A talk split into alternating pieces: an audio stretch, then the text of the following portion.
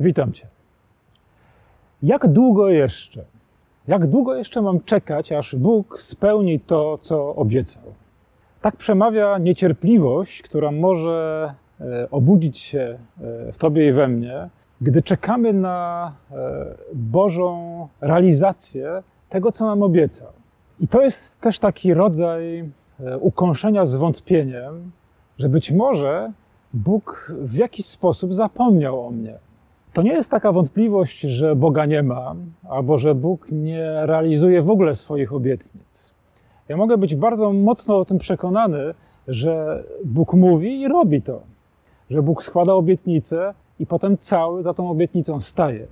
Ale w historii innych ludzi, nie w mojej. To jest bardzo bolesne zwątpienie, że być może z jakiegoś powodu być może ja źle współpracuję, być może coś robię nie tak, albo być może Bóg w pewnym momencie się mną znudził, zmęczył e, i tak próbuje cichaczem się wycofać i nie spełnić tego, co obiecał. To się przyda przydarzyło e, Abrahamowi.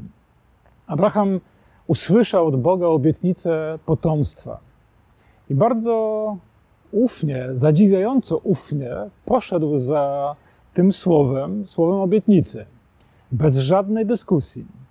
Być może nawet to jego takie, takie potulne pójście jest znakiem tego, że e, on to zrobił nie z jakichś takich bardzo dojrzałych motywów, e, nie tak, że to gdzieś zaangażowało jego takie najważniejsze warstwy człowieczeństwa, jego serca, jego ducha, tylko tak po prostu poszedł dosyć potulnie.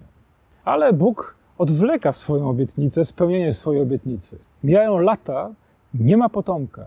Jest taki moment spotkania, e, bardzo intensywnego spotkania, takiego iskrzącego spotkania, takiego, gdzie e, Abraham właśnie gdzieś z tego cierpienia swojego, swoich wątpliwości nagle prawie że wykrzykuje w twarz Bogu.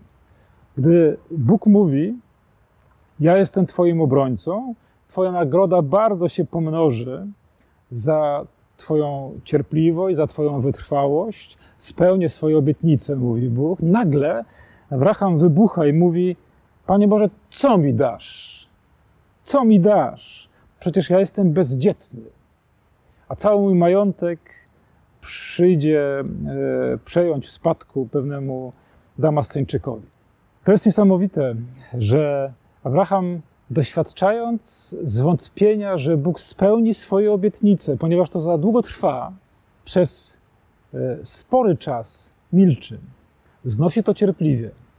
Ale gdy jego cierpienie staje się już zbyt dotkliwe, gdy to zwątpienie daje o sobie znać, nie milczy, tylko w, w twarz Bogu rzuca to swoje pytanie. To jest niesłychanie ważne. Jeśli masz takie poczucie, że Bóg złożył obietnicę, na przykład złożył obietnicę, że Twoje małżeństwo będzie małżeństwem e, może nie tyle udanym, ale małżeństwem, gdzie będziecie coraz bardziej do siebie się zbliżać.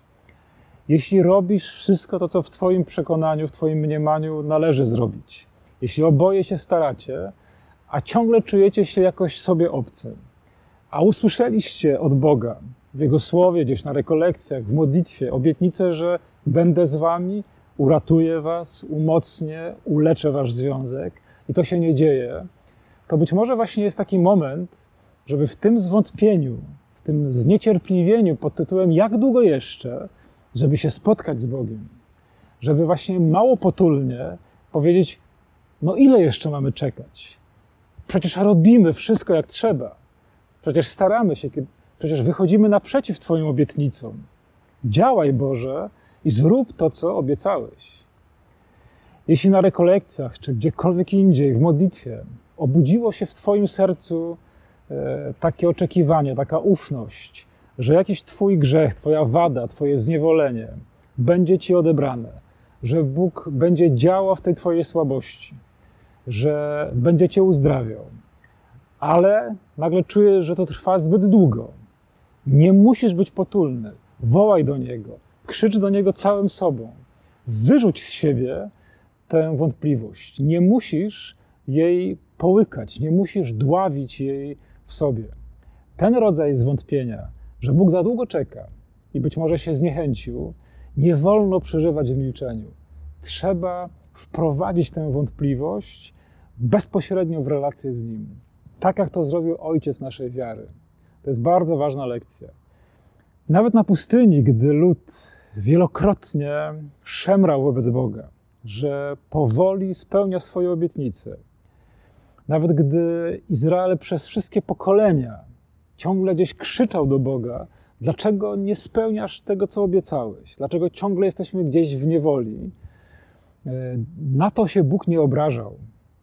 E, nie obrażał się na ten krzyk e, oczekiwania, krzyk zwątpienia. Wydobądź go z siebie. Zwróć się do Boga w takim odważnym wyznaniu tego, że męczy cię już to, co uważasz za odwlekanie. Jakiekolwiek byłoby Twoje zwątpienie, jakiekolwiek byłoby ukąszenie, którego doświadczasz, dotknęliśmy paru z nich na tej mapie doświadczeń e, ludzkich zwątpień. Cokolwiek by to nie było, idź do Słowa Bożego. Szukaj w historiach ludzi.